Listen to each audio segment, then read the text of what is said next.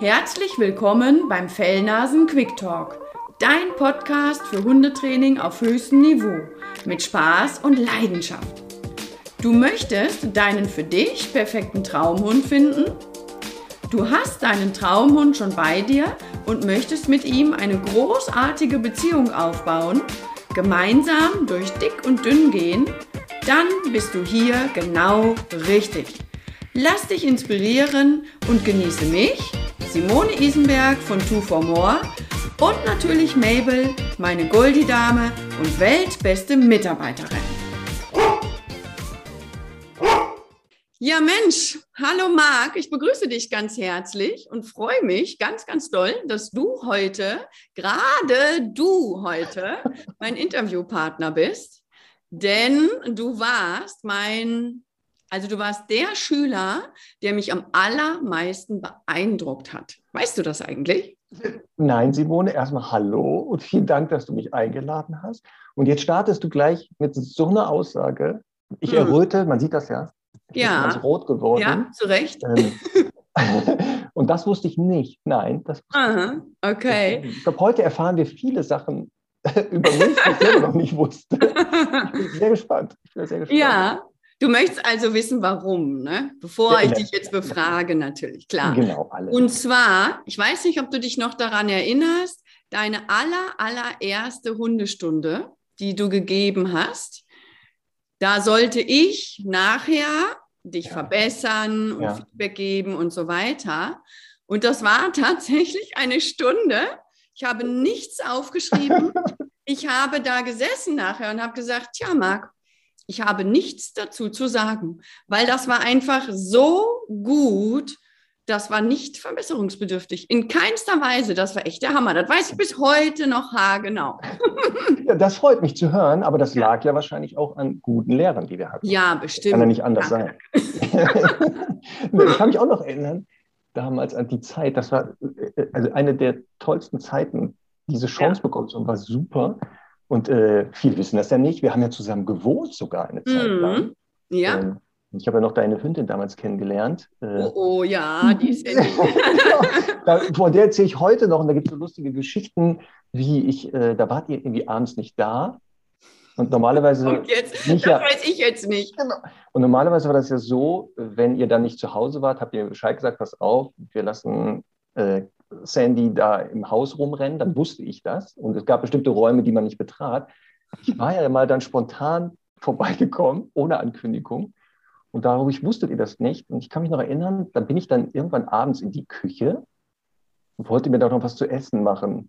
Und Sandy hörte das wohl aus dem Wohnzimmer. Da war doch dieser Torbogen, wo so ein ja. Vorhang vor war. Ja. Da bemerkte ich so rechts aus dem Augenwinkel, eine Bewegung am Vorhang. Ich denke so, hä, die sind doch gar nicht zu Hause.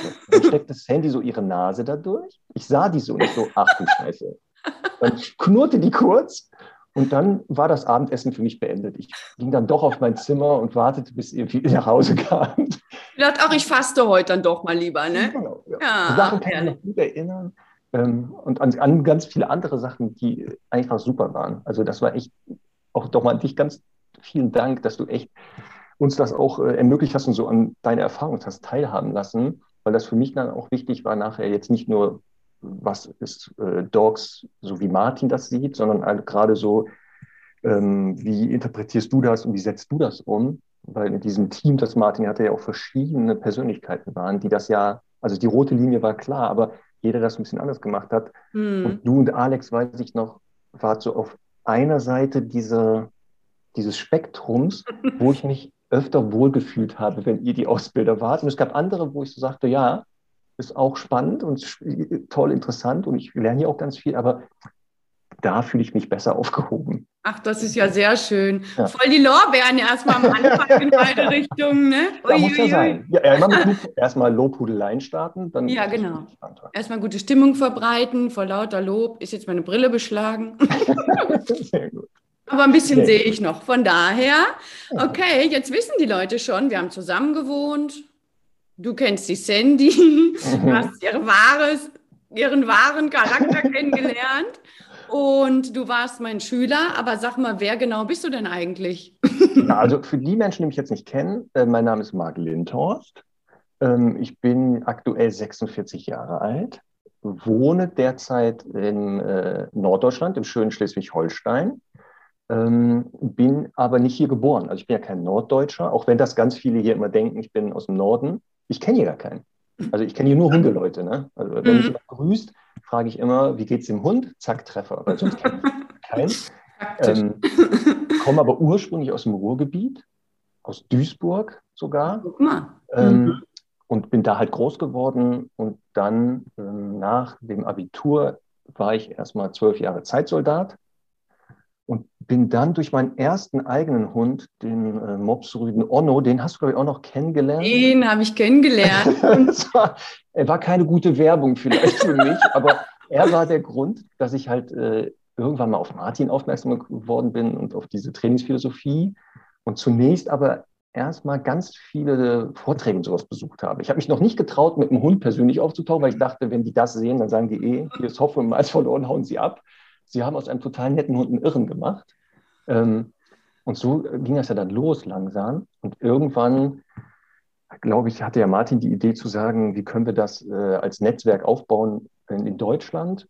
Und dann ging so eine Art Bewerbungsphase los. Davon nahm ich wahr, also ich hatte das, Martin auf dem Vortrag sprach ich daraufhin an und der sagte, bewerb dich mal. Und so nimm das, nahm das seinen Lauf. Und dann hatte ich das Glück, das war 2015 sogar, 2005, äh, glaube ich, war das ja. Oh Gott, so lange ist das schon her. Der, der, erste Studiengang gestartet ist, wo ich, da saßen wir mit elf, ich glaube elf äh, Menschen, damals bei Andreas Schweitzer, war noch dieses Kennenlernen in ihrem Haus, weiß ich. Da das weiß ich gar nicht mehr. Da war Martin da, Andreas Schweitzer. Ne, du warst nicht da, glaube ich. Doch, doch, doch, ich weiß. Da hat Martin dich noch angekündigt. Da sollten alle raten, was für einen Hund du hast. Genau, da war es nämlich. Ich war dabei, ja. Genau. Ähm, und da weiß ich noch, genau, da saßen wir dann zu elf und dann ging das so langsam los. Und da habt ihr dann ausprobiert, dieses, diese Philosophie mal anderen Menschen beizubringen. Und ich kann mich noch erinnern, dass das eine sehr spannende, aber auch eine sehr manchmal chaotische Zeit war, weil genau das war alles noch nicht so ganz strukturiert. Also heute, mhm. ich bin jetzt selber Dozent für die zukünftigen Partner in Bonn auch, ähm, das ist sehr klar strukturiert. Also, ne, und aber Martin, der noch damals etwas mehr Zeit hatte, ich kann mich so an äh, Ausbildungseinheiten erinnern, da glaube ich, war das Thema Mobbing. Da kommt er in den Seminarraum und nach zwei Minuten sprechen wir über was ganz anderes. Da hat er wieder eine andere Idee. Also so war das dann. Ne? Das, das hm. sprang manchmal hin und her. Hm. Ich fand das total spannend, aber weil es natürlich mal auch so andere Sachen dadurch auf dem Plan standen hm. und ich konnte damit gut umgehen. Ja, und so ging das dann los. Ähm, nach 18 Monaten waren wir dann so weit, dass sie alle geglaubt haben, so, die können wir jetzt mal alleine auf die Wiese lassen. Und dann ging das halt los, dass so ich glaube Anfang, was war das, Ende 2006, Anfang 2007 haben wir dann hier oben die Hundeschule eröffnet, die erste. Mhm. So nahm das alles seinen Lauf und von da an, also seit 2006, 2007, mache ich nichts mehr anderes hauptberuflich, als mich mit Menschen und Hunden zu beschäftigen, mhm. die Menschen zu unterstützen, wenn irgendwas nicht funktioniert. Ähm, wir haben jetzt ein riesen Team aufgebaut, weil wir äh, merkten, das ist unheimlicher Bedarf und mhm. die Leute haben da echt Bock drauf, dass wir das alles alleine nachher nicht mehr konnten. Und wir haben jetzt etliche Mitarbeiter, die uns unterstützen, haben eine Bürokraft und so. Ähm, und ich bin total begeistert und ich bin total glücklich, dass ich so mein, mein Hobby eigentlich ausleben kann und sogar noch dafür Geld kriege. Mhm. Also hat sich schon gelohnt. Hat sich echt gelohnt. ja, guck mal, sehr gut. Also du bist sozusagen inzwischen Fachmann durch und durch, aber ja. Befragen tue ich dich heute ja eher als privaten Menschen, als hm. Besitzer eines Pudels, denn das ist heute so ein bisschen unser Thema, die Rasse Pudel. Und sag mal, wie bist du denn auf den Pudel gekommen? Also ich erinnere mich an Onno. Genau, ich erinnere Mops. mich auch an Pina. Genau, Pina, Pina genau, die gab es auch. Und Ali. Den alle so gemacht haben, genau. dass ihr euch jetzt diesen Hund holt. Ja. Und genau, genau den ähm, Ali, den genau. Genau. Ja, genau. Aber den Herrn Doktor heißt er ja, glaube ich. Ja. Ne? Den, den hast du noch nicht live gesehen. Nein, genau. Das müssen wir mal irgendwann nachholen. Ja, gerne. Weil ich mal in der Nähe bin und Herr Doktor ist dann mit dabei. Dann kommen wir sofort vorbei. Ja, gerne, die, unbedingt. Ja. Ich wohne ähm, ja eh in einem Hotel, also Zimmer zur Auswahl ohne Nein, wie kam es zur Rasse Pudel? Ja, ähm, die Hunde, die wir hatten und auch die ich jetzt habe, ähm, also sowohl ähm, Herr Doktor, den Großpudel, als jetzt auch Charlie, den Australian Shepherd von meiner Freundin, mhm. die sind ja nicht nur ähm, Begleiter im Alltag. Also sie, sie sind jetzt nicht nur so Familienhunde oder sowas, mhm. Sondern die begleiten mich ja auch bei der Arbeit. Das heißt, mhm. ähm, wenn ich jetzt mit Hunden trainiere und Menschen, dienen die zum Beispiel in Tests ähm, als Ablenkung oder um rauszufinden, was löst ein Hund bei dem Hund aus oder ähm, wenn es darum geht, unter Ablenkung zu trainieren, dann sind die anwesend. Mhm. Ähm, das heißt, die begleiten mich und ähm, unterstützen mich da ganz äh, wichtig und ganz toll. Und dementsprechend müssen die aber auch bestimmte Anforderungen erfüllen. Das ist wie in jedem Job, da gibt es so ein Anforderungsprofil. Ähm, und wenn man das hat, dann ist es halt leichter und auch für die Hunde viel entspannter. Mhm. Ähm, und als dann der Dalmatiner, Ali damals, der war ein super Hund für das, der war echt super sozial sicher, ähm, war echt top da. Und der verstarb dann aber leider irgendwann mit 14 Jahren. Das ist für Dalmatiner der Größe ja schon alt. Ähm, und dann hatten wir halt noch Pina, die Hündin. Jetzt hab ich aber auch, haben wir aber auch viele Hunde, die regieren halt nur auf Rüden. Mhm. Das heißt, wir brauchten also einen Nachfolger, der auch in diese Fußstapfen treten kann. Und so mhm. überlegten wir halt, welchen Hund holen wir uns vielleicht, der das schafft. Und dann gingen wir halt bestimmte Rassen durch. Wir hätten jetzt auch einen Mischling nehmen können. Pina ist ja Podenco Dalmatiner Mischling. Mhm. Die war ja nur so mäßig geeignet. Das war eher so Learning on the Job für die. Mhm. Und so sind wir dann aber ähm, Rassen durchgegangen, weil bei der Rasse ja der Vorteil ist, dass Verhalten und Charakterzüge relativ stabil sind in einer Rasse. Also der Labrador ist so, der Pudel ist halt eher so. Ja. Mhm. Bei den mhm. Mischlingen, das hast ja ähm, auch einige bestimmt schon mal gehabt, kann das ja auch mal so eine ah. Wundertüte sein. Mhm. Und deswegen haben wir über Rassen nachgedacht und sind alle durchgegangen, wo wir dachten, ja, der könnte passen vom Rassebeschreibung oder auch ähm, durch die Tätigkeit als Trainer. Hatten wir diese Hunde im Training? Wenn ja, warum? Mhm. Also Beispiel, in der Anfangsphase hatte ich ganz viele Boxer im Training, die mhm. immer kernig aggressiv waren. Also richtig kernig, so mit verbeißen und kaputt machen. Es gibt mhm. auch tausend super Boxer. Also wenn jetzt jemand einen Boxer hat, dein Boxer ist nicht gemeint, der ist dran. Und so ähm, war das, dass wir überlegt haben, welche Rassen haben wir selten im Training und wenn ja, warum? Mhm. So blieben so ein paar über. Der Dalmatiner war wieder dabei, aber so nachdem Ali verstorben ist, den nächsten Dalmatiner dachten wir, nee, mhm. die Gefahr ist, du vergleichst die zu sehr, ja. selbst wenn es eine mhm. andere Farbe wäre und sowas. Haben wir gesagt, lassen wir mal lieber. Dann hatten wir auch ähm, auf der Wunschliste mal einen Hund mit Stehohren. Und da war der weiße Schäferhund, der mhm. Schweizer Schäferhund oder dieser kanadische für uns sehr spannend. Dann war aber Folgendes, wir hatten uns gerade so auf diese Rasse eingeschossen. Da hatten wir in Norddeutschland etliche weiße Schäferhunde, alle total schissig und wirklich so vom Verhalten sehr auffällig. Ja. Hier war wohl im Norden mal eine Phase, wo da schlechte Zuchtlinien aufgebaut wurden. Also sagten wir, nee, lieber nicht, das ist uns zu riskant. Und damals hatte Nicole ähm, jetzt Ratzu, äh, damals Ratzuweit, jetzt ja Nicole Freitag, mhm. die züchteten noch nicht. Also hätte die damals so. schon gezüchtet. Ah, okay. Jetzt weißt mhm. du, Schäfer, mhm. jetzt sofort gesagt, da fahren wir dahin. Also war das Tabu. Und dann überlegten wir weiter und kamen irgendwann auf den Pudel. So, und jetzt haben mich natürlich genau wie jeder andere Pudel, hier frisierte Haube, diese komischen Hunde, die da immer. Genau, oder so ein Oma-Hund. Und ich dachte so, Pudel, nee, das echt irgendwie. Und dann beschäftigen wir uns aber mit, also ich habe mich dann intensiv damit beschäftigt. Ähm, ich habe alles gelesen, was ich gefunden habe an Rassehundebüchern. Äh, den Kynos habe ich nochmal durchgeguckt, den Räber, das sind so die Standardwerke, was Rasse ja betrifft. Die musste mhm. damals in der Ausbildung auch wälzen. Mhm. Ähm, habe im Internet recherchiert, habe mit Leuten gesprochen. Und so war irgendwann so dieses, okay, der Pudel passt irgendwie. Das passt anscheinend. Der Vorteil hier war ja sogar, die gibt es in vier Größen. Es gibt ja den Großpudel, den mhm. äh, Kleinpudel, der die nächste Größe, dann gibt es den Zwerg und sogar den Toypudel. Mhm. Jetzt war aber für uns klar, wir brauchen einen Hund, der ja auch etwas darstellt und auch vielleicht ein bisschen was aushalten muss. Also war klar, es kann nur ein Großpudel sein. Ähm, und so kam das dann, dass wir irgendwann sagten, Pudel ist es jetzt. Und, und, und eine Zwischenfrage dabei, warum denn? Also was hat er denn für Eigenschaften oder was soll er für Eigenschaften haben oder was hat der Herr Doktor auch für Eigenschaften? Ist ja nicht immer so, dass die Hunde dann auch die Eigenschaften haben, die in der Rassebeschreibung stehen. Genau. Aber was, was war denn genau das, was ihr wolltet und brauchtet? Also der Pudel ist ja immer noch ein, als, als Jagdhund gilt er ja immer noch, mhm. also als ähm, Wasserapportier oder Wasserstöber oder sowas Hund. Ähm, das heißt also, dass da so eine gewisse Wesensfestigkeit äh, bei mhm. diesen Rassen eher vorhanden ist. Die müssen ja schussfest sein. Mhm. Ähm, dann müssen die, ähm, diese Apportierhunde eng mit Menschen zusammenarbeiten. Also das ist ja nicht wie der Dackel und der Terrier, ab ins Loch und lass mhm. Gegenkapelle und keiner erklärt dir, was du machen sollst. Also so eine Selbstständigkeit mhm. ist dann nicht so stark vorhanden, sondern eher dieses eng mit Menschen zusammenzuarbeiten, sich von Menschen ähm, beeinflussen zu lassen, Kooperation.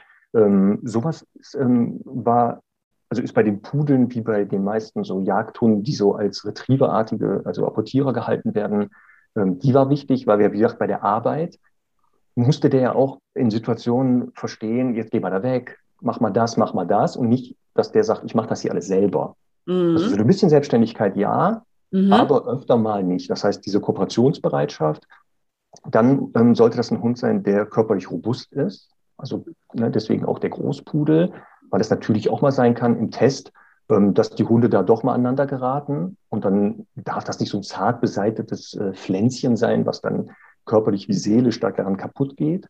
Ähm, das war wichtig. Dann ein Hund, der auch kommunizieren kann noch, also der vom optischen noch in der Lage ist, keine Qualzucht oder sowas.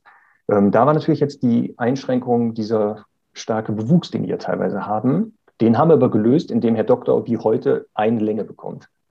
Also ich habe in der Vorbereitung auf diesen Podcast, ne, habe ich natürlich jetzt nochmal intensiver geguckt. Und die Schuhe, die wir heutzutage, die er hat, der ist halt mhm. eine Länge geschoren, so zwischen mhm. drei, sechs Millimeter. Die nennt sich die Zwinger- oder Holländerschuhe. Ach, also mal, die hat sogar einen Namen. Ja, ja, ja. Ich kann nachher noch mit, noch mit besseren Sachen glänzen. Uh, uh, uh. Hier, guck mal an. Was oh, oh, oh, oh, wow. Heute muss ich richtig äh, glänzen bei der Rasse. Auf jeden Fall ähm, war das wichtig, dass der halt kommunizieren kann und deshalb auch ähm, normales ähm, Aussehen hat. Ähm, Körperbau, wie gesagt, dann auch Stichwort Gesundheit. Es gibt ja manche Rassen, die sind ja wirklich sehr stark gesundheitlich schon vorbelastet ähm, durch erblich bedingte Krankheiten oder sowas. Was beim Pudel am, in, der, in den 80er Jahren war das vermehrt mal, gab es eine Phase, wo das schrecklich, also schlimmer wurde, weil er da beliebter war. Und jetzt ist er relativ gesund. Auch Herr Doktor, der ist jetzt elf Jahre alt geworden am 19. Juni. Ähm, ja, der hat so typische Alterserscheinungen, ne? dass der jetzt im Bewegungsapparat ein bisschen Auffälligkeiten mhm. hat. Aber ansonsten ist der gesund. Also mhm. das äh, ist super. Wir haben, wann war das vor einem Monat oder zwei, habe ich wieder so einen Alterscheckup machen lassen beim Tierarzt. Alle Werte tippitoppi, also mhm. Der wird regelmäßig untersucht. Ähm, aber er ist halt, wie gesagt, im Ruhestand. Ne? Also jetzt so. ist er eigentlich in Rente, so. okay. kommt nur noch ganz, ganz selten mit. Ja. Nur bei den netten Hunden, da ist er dann mal dabei. das muss Charlie, der Shepherd, dran. Also der wird jetzt gerade angelernt. Der weiß okay. von seinem Glück noch nichts mhm. und muss das erwähnen. Sagt, und so kam die Rasse Pudel, also mit diesen Merkmalen ähm, haben wir dann gesagt, der Pudel erfüllt die anscheinend oder aus unserer Sicht erfüllte der die. Ähm, und so haben wir dann irgendwann gesagt, der wird das dann. Mhm. Okay. Welche Farbe hat denn der Herr Doktor? Ähm, er ist silbern, also dieses mhm. Grau, weil ich dachte, so guck mal, ja, ach so, passend. Musste irgendwann ah, das ja, klar, also ja. passt das dann zu mir? nee, also ähm, die Züchter, die wir da gefunden hatten nachher, eine ganz total nette Familie, Familie Götze in den, in, aus Nordrhein-Westfalen, sind die da in der Nähe von Bielefeld war das. Oh, ähm, das ist ja bei mir um die Ecke. Ja, die züchten, glaube ich, immer noch. Jetzt aber nur noch, glaube ich, Aprikofarben. Ne? Also wir wollten auch von der Farbe einen hellen Pudel. Es gibt die auch in mhm. Schwarz, aber Stichwort wieder Kommunikation. Und manche mhm. Hunde reagieren ja auch eher auf schwarze Hunde, manchmal mit Unsicherheit und Ängstlichkeit. Wir wollten einen hellen haben. Weiß war so, ja, hätten wir auch machen können, aber es, gesagt, einen zu finden, einen Züchter, der Weiße züchtet, mhm. passend, und das, das war alles halt so schwer. Und wie gesagt, deswegen haben wir dann nachher bei dieser Familie, die haben silberne auch gezüchtet und aprikofarbene ähm, die Chance gehabt, halt einen silbernen zu bekommen. Also wie gesagt, ich hätte auch einen weißen genommen, einen aprikofarbenen, Black and Tan. Also das, die Farbe bis auf schwarz wäre mir relativ egal gewesen. Also mhm. weil wir das Äußere eines Hundes, auch jetzt noch, ist für mich Nebensache. Ähm, natürlich bin ich auch ein Augentier. Also ich habe so Beuteschema bei Hunden. Ähm, aber wenn es jetzt um sowas geht wie der ähm, muss bestimmte Charaktereigenschaften was haben, ist für mich das, das Wesen wichtiger als das Aussehen. Also so kam halt das Silberne. Ja, also ich sag mal, Silber ist ja auch nicht schwarz, es ist ja ein Ticken heller. Genau, so grau eher, ne? Genau, und das finde ich aber ist, wenn man sich einen Hund in, in, seine Familie holt und man hat solche Ziele mit seinem Hund wie du. Der muss ja eine gute Körpersprache haben und die sollte auch gut sichtbar sein für die anderen. Ja. Auch er selbst soll es gut zeigen können. Finde ich wichtig, dass man dann tatsächlich auf die Farbe achtet. Und ich sag mal, es gibt ja auch Menschen, die möchten dann den Hund als Therapiehund haben ja. oder als Schulhund oder oder. Und da wäre meine Empfehlung auch immer einen hellen Hund zu nehmen. Genau, Weil das Schwarz ist, ja. ist, immer so ein bisschen, ne, ich weiß genau. es noch, also bei der Sandy damals war es ja auch gut. Aber das Sandy war schwarz und die Mona war hellbraun ja. und alle wollten Mona streicheln und keiner wollte Sandy streicheln. Und nicht jeder wusste ja, dass es auch besser ist so. Ja. Und ähm, das war einfach, weil die schwarz war. Da waren viele so, oh, ne? Ja. Dann, genau. Und wir sind ja auch, ähm, gerade in der, als der noch jünger war, so in der Anfangsphase, war, haben wir auch ganz viel, sind wir in Schulen gegangen und Kindergärten mhm. und haben so ein bisschen erklärt, äh, was ist ein Hund, wie gehe ich mit Hunden um, um die Beißvorfälle mit Kind und Hund zu reduzieren. Also wenn du im Park bist, da kommt ein Hund angelaufen, was du nicht machen sollst, wenn du einen Hund streicheln willst. Mhm. Und da war der dabei und da war schon, merkte man natürlich, weil der hell ist, waren mhm. viele Kinder aufgeschlossener, die ein bisschen vorsichtig waren, als ja. glaube hätte ich einen Schwarzen mitgebracht. Mhm. Schwarz auch spannend bei Hunden übrigens ja genau das auslöst. Ja. Dunkel sind die immer eher so vorsichtig, helle Hunde komischerweise etwas entspannter. Mhm. deswegen, ja, ähm, wie gesagt, sollte es ein heller sein. Also es sollte mhm. schon eine hellere Variante sein. Ja, und wie seid ihr jetzt auf die speziellen Züchter gekommen? Beziehungsweise, ja. also ich sag mal, ähm, wie habt ihr die überhaupt gefunden? Ja. Also wie gesagt, als wir klar war, es sollten Pudel sein, mhm. dann war für uns ja wichtig, okay, wir müssen jemanden finden, der bereit ist, dass wir da mehrmals hinkommen. Mhm. Also wir wollten uns die Würfe mehrfach angucken, um den für uns passenden zu finden, der die Anforderungen optimal erfüllt, damit mhm. er auch nachher im Zusammenleben mit uns wenig Stress hat, weil es ist blöd für den Hund, wenn der so äh, in eine Situation oder eine Rolle reingedrängt wird, zu der er nicht geeignet ist. Ja. Also das mhm. wollten wir nicht.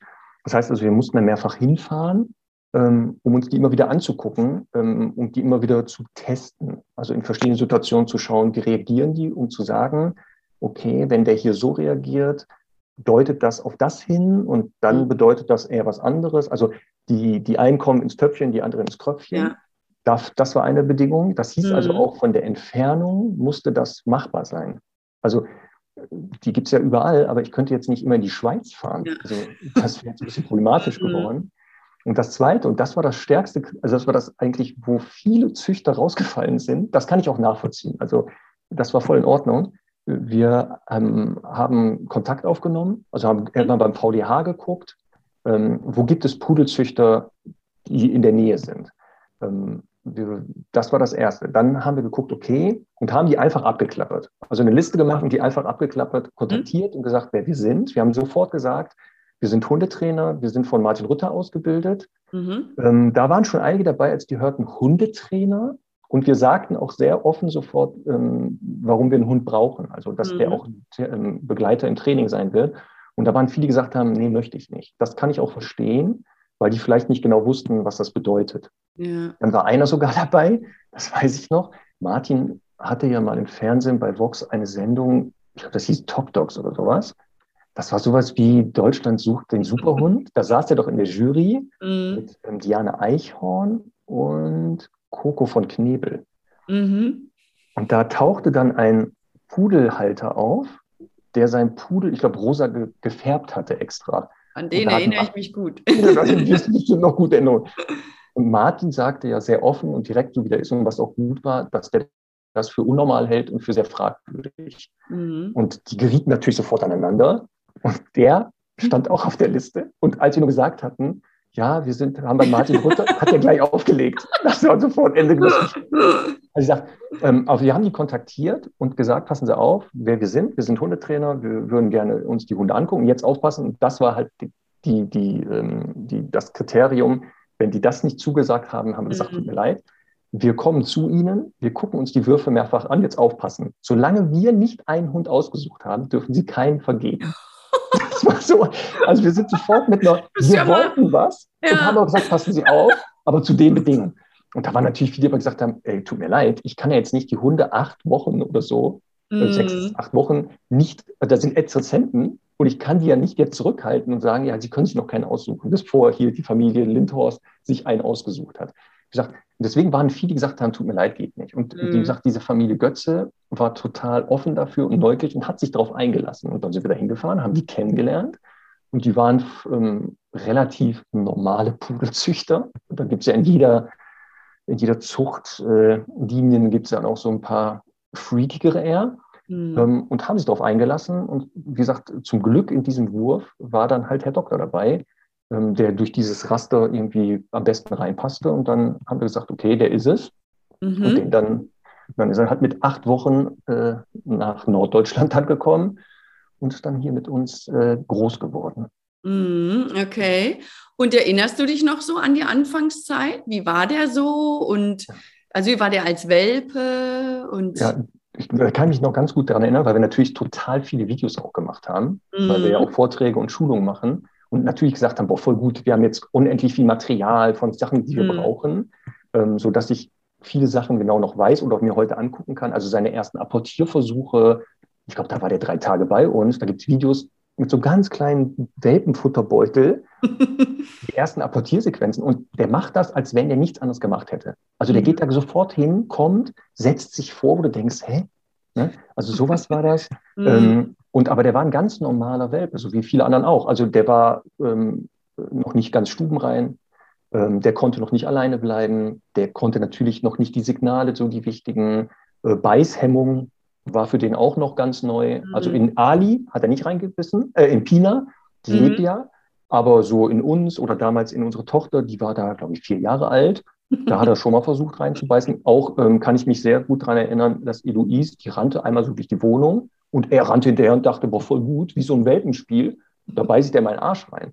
Mhm. Glück aber waren die nicht eine Sekunde alleine, Kind und Hund mhm. nicht alleine lassen, ähm, so dass ich sofort eingreifen konnte und dem erklären konnte durch einen Nackenstoß, ähm, spinnst du eigentlich? Das lässt du. Mhm. Aber da war der völlig normal. Der war sehr neugierig, ähm, aber wenig so ähm, extrovertiert. Mhm. Also der war eher so ein Zurückhaltender. Das heißt, auch wenn so Hundebegegnungen waren, dann wartete der, kam zu uns, guckte sich das erstmal an und dann so nach und nach ähm, ging der dann in die Situation rein. Das macht er auch heute noch, dass der eher so, so ein nachdenkender Typ ist, so zurückhaltend etwas mehr mhm. ähm, und erstmal abwartet und guckt, was da kommt. Und nicht so, Charlie ist genau das Gegenteil. Ne? Also der ist hier, juhu, ich komme ähm, und broff und distanzlos und sowas. Mhm. aber so war ähm, Herr Doktor nicht, ist der auch heute nicht. Und wie gesagt, ein sehr angenehmer Welpe. Also der war sehr lernbegierig, hat das sehr schnell gelernt, wenn es so aufgebaut wurde, dass das für ihn klar war. Mhm. Oder natürlich alles, was mit Apportieren zu tun gehabt hat und mit Jagen, hat er natürlich sofort äh, aufgesogen, ähm, hat wenig Sachen kaputt gemacht. Das mhm. war das Gute auch. Also, ähm, dass der da keine ähm, so Hobbys hatte, aber er hatte so eine Eigenart, die hat er aber selbstständig abgelegt. Ähm, so tagsüber manchmal hat er Schuhe geholt aus dem mhm. Regal, hat mhm. die zu dem Körbchen geschleppt und so auf den Rand gestellt. Also hat die einfach so auf den Rand, die hat die nicht kaputt, die hat die einfach hingestellt, so aufgestellt, wie so eine, die war so eine, keine Ahnung, kann mir keiner heute sagen, was das sollte. Ordnungsliebend einfach. Ich Ordnungsliebend und Deko, ne? Genau. Ja, und das, wie gesagt, hat sich irgendwann aber selbst wieder, also das hat er nie gemacht mehr. Das glaube ich eine Woche, ja. zwei. Da hat er einfach mit aufgehört. Also, ähm, ja. Und ansonsten, mm. wie gesagt, der war echt, das war echt einfach. Das war relativ mm. einfach. Wie gesagt, wir waren ja jetzt schon Profis, was das betraf, ähm, aber auch für uns war das wieder neu, weil ja Ali als Welpe, das war ja sehr lange her, 14 Jahre. Pina war ja jetzt auch ein bisschen länger her. Mhm. Ähm, und wir mussten auch wieder gucken, ah, okay, wie macht man das jetzt nochmal? Auch wenn wir Welpengruppen hatten und die geleitet haben und Einzeltraining, aber ein eigener Welpe war doch was anderes. Mhm. Ja, auf jeden Fall. Ich habe hier zwei Clippos. Ich hoffe, ich konnte noch merken, wofür die sind. Also, das eine ist auf jeden Fall, ach genau, ich weiß beide wieder. Also, das eine ist, du hast gesagt, dass er eher so ein bisschen vorsichtig ist, auch bei Hundebegegnungen guckt sich immer alles an erst. Das finde ich sehr, sehr typisch für Pudel oder für die Pudelartigen, die ganzen Doodles auch und so. Da sind auch viele bei mir im Training, die echt sagen, nee, nee, muss jetzt nicht alles so sein. Und das finde ich persönlich sehr angenehm, weil also die Retriever jetzt im Vergleich, gerade die Labis auch, die sind ja sehr viel so, yeah, anderer Hund, da muss ich unbedingt hin. Und bei den äh, Pudelartigen ist es so, ich habe die Mabel ja auch im Training immer dabei. Und wenn die Mabel den dann ignoriert, dann sagt er mindestens 20 Minuten lang, ja, okay, auch gut, dann muss man nicht. Oder? Aber ein Labrador würde sagen, ey, echt, jetzt nicht kommen, nochmal probieren, nochmal probieren, nochmal probieren. Ne? ja, da muss ich recht geben. Also die Labradore sind ja leider durch die Zucht eher zu so distanzlosen, sehr mhm. stumpfen Hund geworden. Also was du beschreibst, genau so leider mhm. kenne ich die ja. Genau, mhm. die Pudel, genau eher das Gegenteil. Es gibt da auch Ausnahmen auch von der Regel, aber genau was du sagst, das, wie gesagt, war auch so durch diese Erfahrung, die wir mit Pudeln hatten als Kundenhund oder ich die gesehen habe, war eher eher geeignet für das, was wir mhm. machen. Mhm. Ja. Und das zweite Klippo ist, du hast so in einem Nebensatz mal eben gerade gesagt, als der eure Tochter einen Po gebissen hat. Er wollte, er wollte das. Genau, er wollte. Da habe ich halt mit dem Nackenstoß unterbunden. Ja, ja, also ja. wahrscheinlich wissen jetzt viele gar nicht, was soll der Nackenstoß so, sein? Genau. Und ähm, also ich will jetzt gar nicht den Nackenstoß unbedingt erklären, obwohl könnte man vielleicht auch. Ne? Also beim Nackenstoß ist es so, dass es eine hündische Korrektur sozusagen, da stupst ein Hund den anderen so im Schulter-, Hals-, Nackenbereich als gemeinte und auch sehr deutlich gemeinte Korrektur. Und was mir aber dazu vor allem einfällt, ist, du hast ja auch gesagt, ja, das ist alles so leicht gewesen mit dem. Aber ich weiß noch, als ich die Mabel hatte als Welpe, da habe ich auch gedacht, das gibt es doch gar nicht, das ist alles so unproblematisch und so leicht, weil mit Sandy war ja alles das Gegenteil so ungefähr. Und irgendwann hat Alex dann zu mir gesagt, Simone, du bist Hundetrainerin, deswegen. Ich so, oh, ach ja, stimmt, weil das eine ist, schon bevor die Mabel Blödsinn gemacht hat, sobald sie den Satz angefangen hat zu denken, ich könnte ja mal Blödsinn machen. Bei könnte habe ich ja schon gesagt, nee, das lässt du. Das finde ich ganz wichtig im Unterricht auch den Kunden zu zeigen, also dass sie das lernen, für den Hund schon prophylaktisch zu denken. Und worauf ich aber eigentlich hinaus will, ist diese Klarheit. Und das, finde ich, fällt unheimlich vielen schwer, weil die ja auch so süß sind und noch so klein und dann kann man doch nicht und so. Aber wie wichtig das ist, am Anfang diese Eindeutigkeit zu sagen, und das machst du nie wieder. Fertig. Das, ja, das gab eine Situation, ähm, Stichwort äh, so Futteraggression. Mhm. Da weiß ich noch, dass meine äh, damalige Frau, Corinna, die kennst du ja auch noch, mhm. da wollten wir mal gucken, wie reagiert er darauf weil das hatten wir da nicht groß uns angeguckt, weil wir wussten, mhm. kann man ja eh noch verändern. Sondern hat die dem so ein Schweineohr gegeben und der hatte, glaube ich, noch nie ein Schweineohr. Ne? Da hat er so Herzchenaugen bekommen, ist ganz glücklich damit weggelaufen, sofort ins Wohnzimmer, so halb unter die Heizung und kaute darauf rum. Mhm. Dann ging die dahin und wollte das so wegnehmen. Und dann kam die näher, da wurde der steif und knurrte. Weil das ja völlig normal ist. Ja. muss gelernt werden, was Menschen betrifft. Wir sind keine Konkurrenten durch Tauschgeschäfte und so. Aber da war das genau, das war einmal, da hat sie genau das gemacht, hat einfach den Fang, also einfach den so geöffnet mhm. rausgenommen. Dann stand er da, Hä? dann ratterte das bei dem, dann hat sie ihm den wiedergegeben. Er kaute drauf rum, sie fasste das an, er wurde nicht steif, knurrte nicht, das war's. Mhm. Also danach hat er das nie wieder gemacht. Wir haben aber sofort Tauschgeschäfte geübt, also ein mhm. Abgeben lohnt sich, ein Signal, spuck das aus, was du hast. Aber genau, was du jetzt so sagst, ja, das hört sich so leicht an, aber du hast recht, mhm. natürlich, weil wir das ja tagtäglich gemacht haben ja. und was du auch mhm. sagst, diese Fähigkeit, so wie du haben, die denken über etwas nach und am Verhalten siehst du, worüber die nachdenken und wie die nächsten Schritte sind. Und dann kannst mhm. du natürlich schon reagieren. Für die Hunde manchmal natürlich so, die denken, du bist Gott ähnlich. Also wie konnte der denn wissen, was ich will? Genau, genau. Weil die sich ja verraten. Das ist ja das Gute. Mhm. Das habe ich ganz oft bei Kunden, dass ich, der Hund macht was und ich sage dem, passen Sie auf, jetzt gleich macht er das und das. Dann macht er das und die gucken mich so mit großen Augen und denken, das ist ja unglaublich. Das, das lernen sie ja auch noch. Mhm. Aber das ist natürlich, deswegen war das leicht. Ähm, einmal, weil er halt sehr leicht vom Charakter war, aber das war ja gezielt so selektiert. Und das andere war halt genau die Erfahrung. Mhm. Aber ja. nach Pina, und das war halt, Pina hast ja noch kennengelernt, hast auch gesagt, so als die kam, oh Gott, ähm, also ja. das war eine sehr lehrreiche Zeit, nochmal mhm. mit der, aber danach habe ich, ich gesagt und äh, wie gesagt, Corinna damals auch, nie wieder. Also das darf uns nie wieder passieren. Also wir waren schon erfahren ja, glaube ich, ein bisschen, die hat uns irre gemacht. Mhm. Also die war echt, von der erzähle ich heute teilweise noch Geschichten, Kunden, ähm, weil das alles ganz anstrengend war. Das war richtig anstrengend. Also das war richtig. Und danach habe ich gesagt, nee, ey, das, wenn ich nach Hause komme von der Arbeit, da kann ich mich noch damit nicht beschäftigen. Ich war der Arbeit gerne, aber nicht noch zu Hause. Mhm. Ja, das stimmt. Aber wie gesagt, es war trotzdem relativ leicht mit ihnen. Ja, also ich denke mal, man lernt ja auch durch jeden Hund. Und ja, unheimlich. Durch die Pina habt ihr halt unheimlich viel gelernt halt auch, ne? Sehr viel. Also das, was ihr uns beigebracht habt und Pina, das ist echt die Basis, von der ich heute noch zehre, weil Pina halt genau diese Fähigkeit hat zu sagen, er ist ja ganz nett. Also eure Lehrbücher und so finde ich auch ganz gut interessiert mich aber nicht. Und die war halt 24 Stunden ja da. Also ich, mhm. bei Kunden ist das ja, das hast du ja selber, eine Stunde, dann siehst du die mal eine Woche, zwei nicht. Ja. Die müssen das machen, du bist mhm. ja immer nur mhm. so sporadisch. Und Pina war immer da. Du konntest ja nicht sagen, boah, ich brauche mal eine Pause. Also wenn ja. die gepennt hat, dann so wie bei kleinen Kindern, ja, da hast du mal kurz durchatmen können. Oh yeah, also, endlich. Genau, aber sobald die wach war, war auch Action. Und das hat ja echt bei der vier Jahre gedauert. Ne? Also nach vier Jahren haben wir alle, Pina und wir, einen Zustand erreicht, dass wir gesagt haben, so jetzt hat sich das alles hier mal so in, in die Bahn gelenkt und jetzt können wir mal endlich entspannen alle. Mm, ja. Das war aber Herr Doktor gefühlt nach, einem, ach nicht mal ein Jahr. Mm. Ja, da war der schon so, wo ich dachte, okay, jetzt können wir schon Gas geben langsam. Mm, ja. ja, herrlich. Eigentlich ist das jetzt die Stelle, an der ich so frage, was hast du denn mit dem Hund vor? Ich meine, gut, der ist mhm. jetzt auch schon ein paar Jahre alt, ne? So, und wie war es denn so in der Hundeschule und so? Ja, war super in der Hundeschule.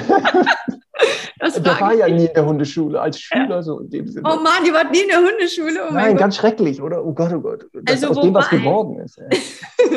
wobei, ich könnte mal andersrum, fände ich ganz spannend. Wie hast du das gemacht?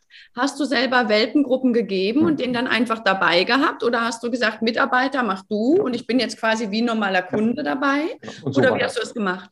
Nee, genau so war das. Also nicht, ich habe eine Welpenprobe gemacht und hatte mhm. ihn dabei, weil das halte ich für nicht sinnvoll. Weil dann kann ich ja. mich auf den konzentrieren mhm. und auch unfair dem Kunden gegenüber. Mhm. Weil dann muss ich ja mich auf den konzentrieren und kann da nicht den ähm, mhm. helfen.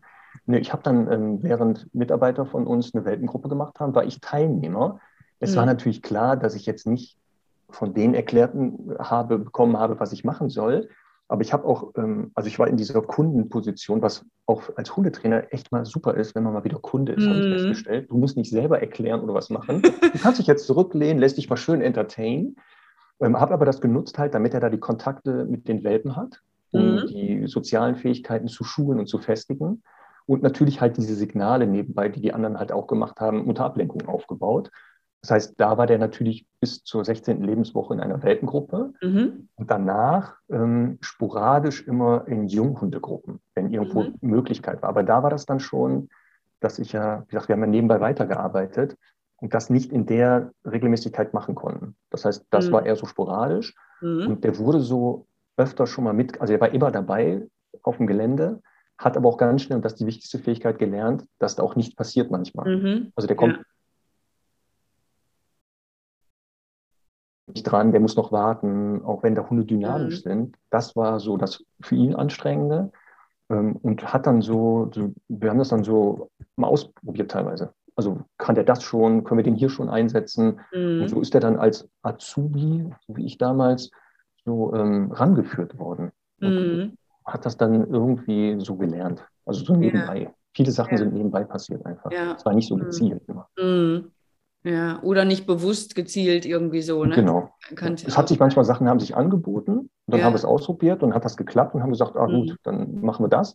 Wenn es nicht geklappt hat, haben wir überlegt, können wir das noch verändern oder brauchen mhm. wir das wirklich oder braucht er das? Mhm. Ähm, aber so gezieltes Training, wie ich das jetzt mit Kunden mache, mit ihm, kann ich mich nicht groß daran erinnern. Mhm. Also, dass ich jetzt wirklich gesagt habe, so, bei Pina war es ganz anders. Also, da musste man das echt strukturieren und sich überlegen. Und bei ihm war das, der hat was angeboten oder ich habe was ausprobiert und dann hat das irgendwie geklappt und dann haben wir das so gemacht. Also, ich beim Apportieren, das war so einfach gemacht. Und dann einfach mal sitzen konnte der, habe ich gesagt, sitz, einfach einen Futterbeutel über den drüber geworfen. Da guckte der so hinterher, blieb sitzen und das war's. Also echt nichts vor, also nicht in kleinen Schritten aufgebaut, mm. einfach mal gemacht. Ne? Also mm. würde ich jetzt nicht empfehlen, nachzumachen. Einfach so. Bei ihm hat es einfach geklappt. Mm. Ja, herrlich. Ich habe schon wieder tausend Clippos, was ich noch fragen könnte, ungefähr so. Wird ein gute, gute Interview, ein, gutes, ein guter Podcast. ja. Mm, also genau, du hast gesagt, bei ihm hast du das gar nicht so strukturiert, strukturiert aufbauen müssen oder es lief mehr nebenbei. Bei Pina aber war Struktur nötig und das finde ich super spannend, weil die Pina war so ungefähr der unstrukturierteste Hund, den ich kennengelernt habe. Und von daher sieht man sehr schön, wie sich das dann spiegelt ne? und wie anders auch jeder Hund ist und worauf es dann halt gilt zu achten. Ne? Weil, also ich habe das bei der Mabel auch nicht. Ich habe das auch mehr so, das war irgendwie so, es lief einfach alles automatisch. Und ähm, ja, bei der Sandy war das ja auch ganz anders und bei vielen anderen nun auch. Und bei der Pina war das auch, das war ja so ein Dilledöppchen. Da musste Struktur rein, damit sie irgendwie eine Struktur lernen. Ne? Auch Herr Doktor, klar, es gibt, gab, gibt, gab und gibt auch immer so einen roten Faden in, in seinem und unserem Leben. Mm. Aber genau, es war wirklich so äh, nebenbei. Es war vieles genau mm. das.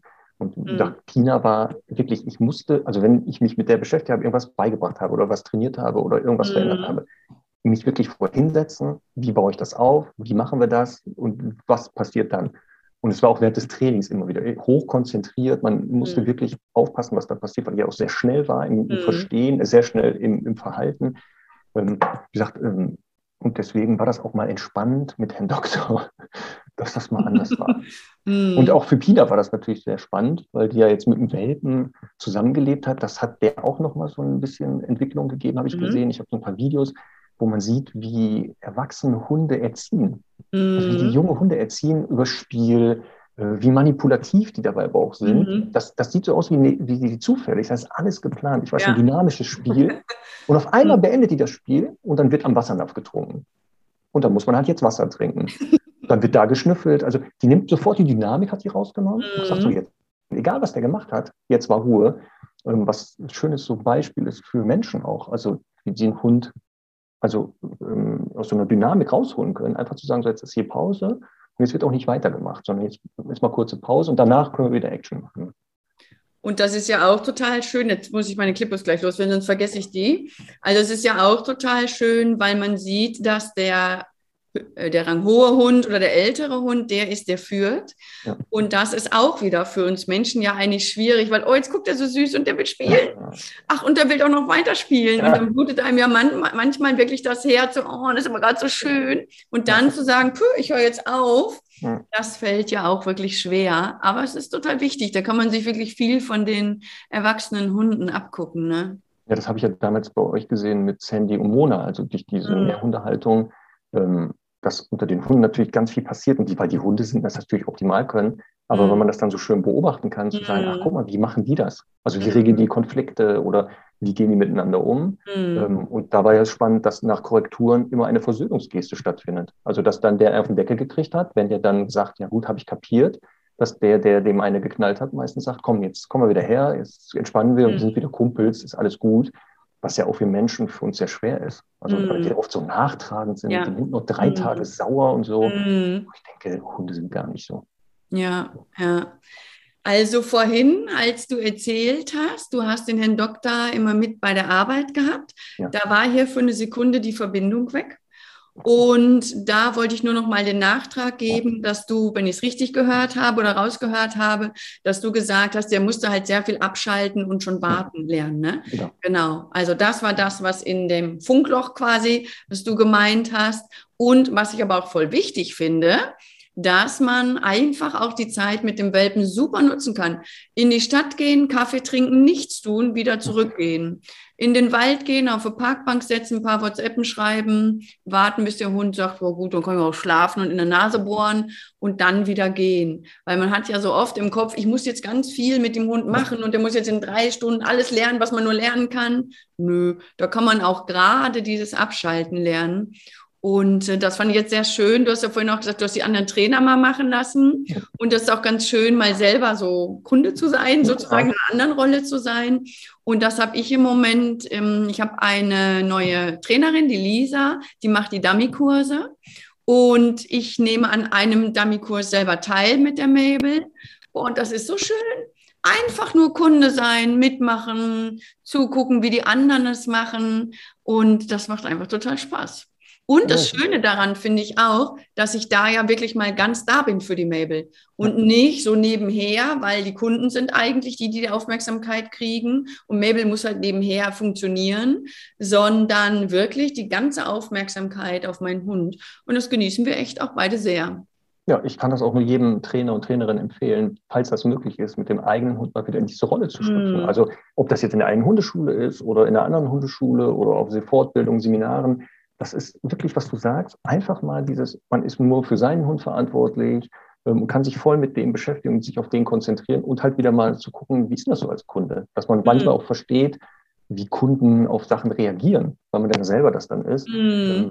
halte ich also für sehr, sehr sinnvoll. Und würde ich gerne viel, viel öfter machen, aber zeitlich ist das immer ja. schwer. Ne? Ja. Mm. ja, Marc, ich habe noch zwei Fragen an dich. Ja. Schnell noch aufgeschrieben, damit ich die ja nicht vergesse. Und zwar, du hast ja am Anfang gesagt, es gibt den großen Pudel, mittelgroß, kleiner, kleiner, kleiner.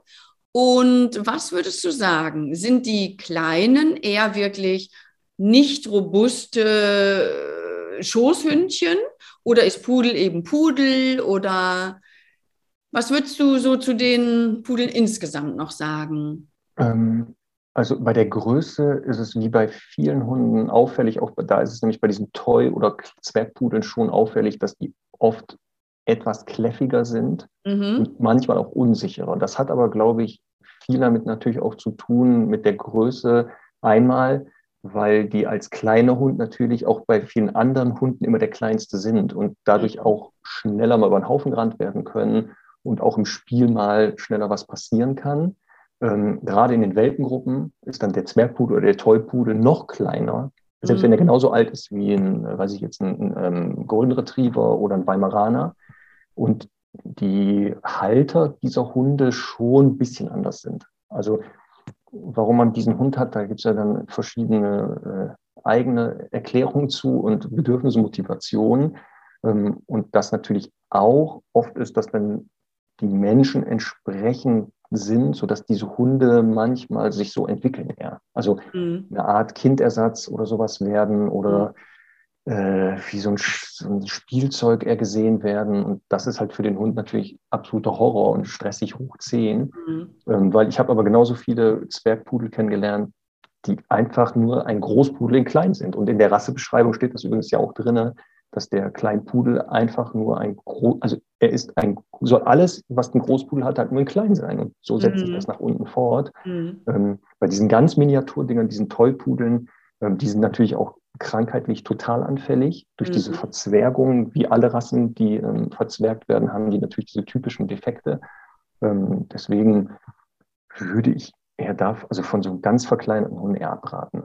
Mhm. Aber so ein Zwergpudel, ähm, manchmal kann es auch sinnvoll sein, das passt besser, also ältere Leute zum Beispiel, ähm, die vielleicht jetzt nicht mehr so ganz fit sind, auch können natürlich einen Zwergpudel vielleicht besser auch mal festhalten als jetzt ein Großpudel. Also Herr Doktor wiegt so um die 22, 24 Kilo. Mhm. Der hat so ein Stockmaß von, ich glaube, 60 Zentimetern. Das ist schon ein stattlicher Hund. Mhm. Ähm, und deswegen kann so der Kleinpudel oder der Zwergpudel dann manchmal sinnvoller sein. Mhm. Ja. Ja, ich bin ja sehr gespannt. Es ist natürlich für mich in diesem Fall jetzt auch ein persönliches Anliegen, viel über den Pudel zu erfahren. Ich meine, ich habe tatsächlich sehr viele im Training, sehr viele Pudel und Dudels und ne, so, sehr, sehr viele. Und ich hatte mich eigentlich entschieden dafür, einen Dacktoller zu nehmen, weil das so ein gefühlt so ein Jugendtraum war. Ich weiß gar nicht, ob du die kennengelernt hast. Ich hatte, ich glaube, das war noch, sogar noch vor der Ausbildung, aber da hatte ich sehr viele Dacktoller tatsächlich im Training und ich habe mich so in die Rasse verliebt und das hat sich immer gehalten. Und jetzt habe ich so gedacht und hätte auch die Gelegenheit gehabt, einen zu bekommen. Und dann habe ich aber so letztendlich doch gedacht, Moment, Moment, Moment. Ist das wirklich nur dieses irgendwo im Kopf, ich wollte schon immer einen haben, das muss jetzt sein? Passt das eigentlich wirklich gerade in meine Lebenssituation?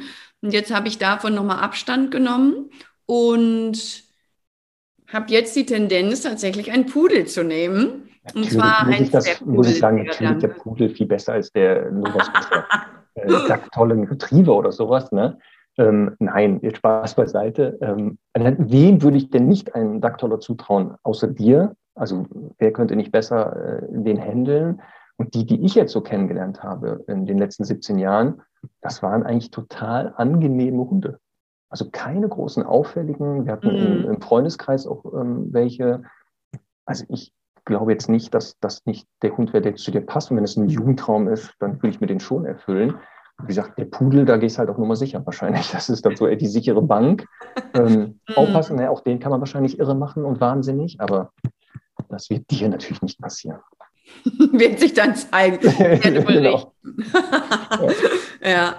So, jetzt die allerletzte Frage.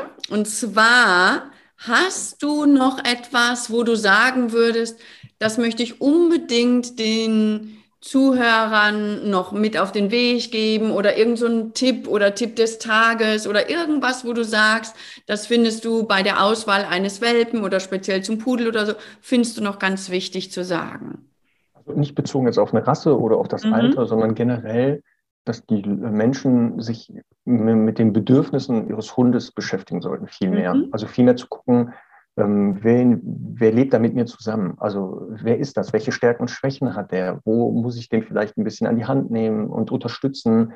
Ähm, wo muss ich auch mal vielleicht akzeptieren, dass hier auch eine Grenze ist im Verhalten oder in, in der Persönlichkeit? Also aus einer Pina haben wir keinen äh, anderen Hund gemacht, sondern wir haben auch durch die sehr schnell gelernt, wo ist dann Schluss und was müssen wir lernen zu akzeptieren und was ist handelbar, was ist nur noch handelbar. Aber sich damit zu beschäftigen ähm, und die auch im Alltag, also auf die Bedürfnisse einzugehen, so eine Verlässlichkeit auch zu schaffen, das hast du ja schon gesagt, mit einem Rahmen vorgeben, konsequent mhm. sein, ähm, weil Verlässlichkeit ist für die Hunde unheimlich wichtig, wenn sie sich an uns binden wollen.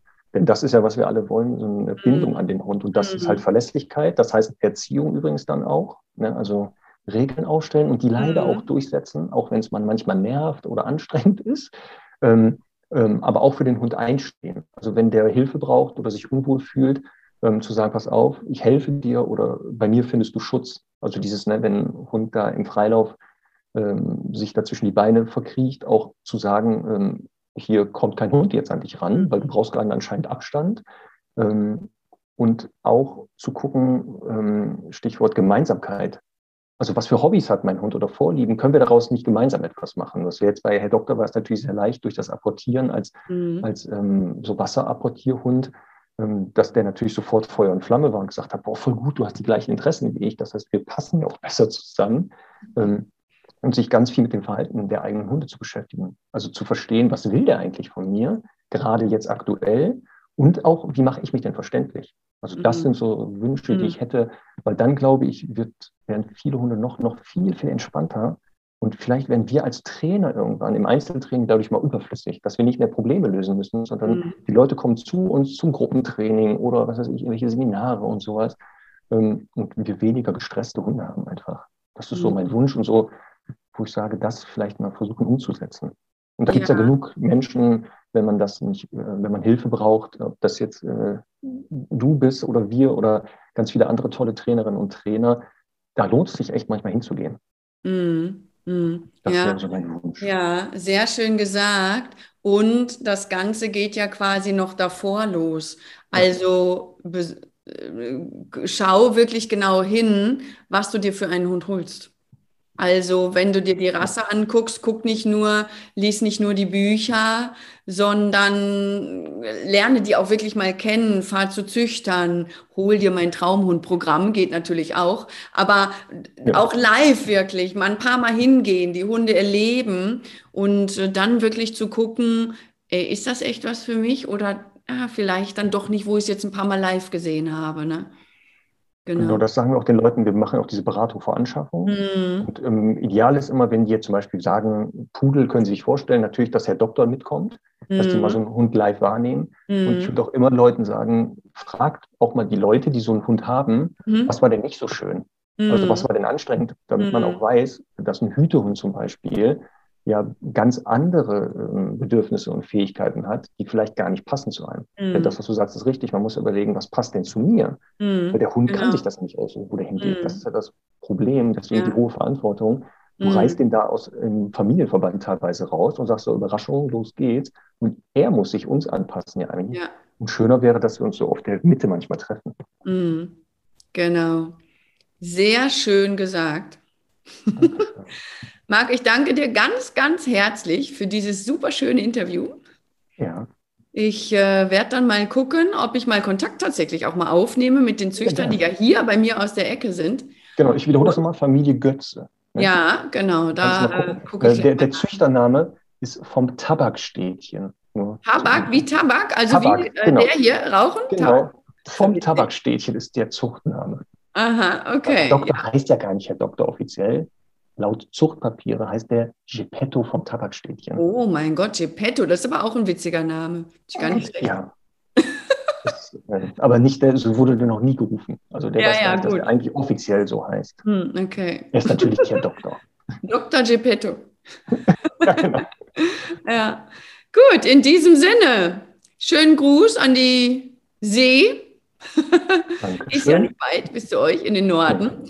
Und dann würde ja. ich mal sagen, dir bis bald und allen anderen einen super schönen Tag noch.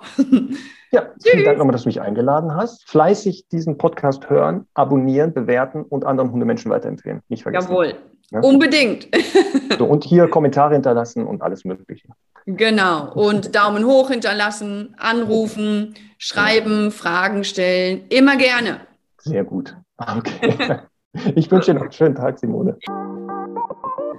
Dieser Podcast ist zwar jetzt zu Ende, aber versprochen, es folgen noch viele weitere. Ich hoffe, du konntest wieder einiges daraus mitnehmen und hast gute Impulse für dich bekommen. Wenn dem so ist, freue ich mich über deinen Like und eine gute Bewertung. Bist du noch auf der Suche nach deinem Traumhund? Dann hol dir mein Traumhundprogramm unter twoformore-online.de. Möchtest du mich näher kennenlernen? Dann folge mir auf Instagram und komm in meine Facebook-Gruppe. Alle Infos dazu findest du hier unten in den Show Notes. Ich wünsche dir eine schöne Zeit, bedanke mich fürs Zuhören und sage bis bald, deine Simone und natürlich Mabel.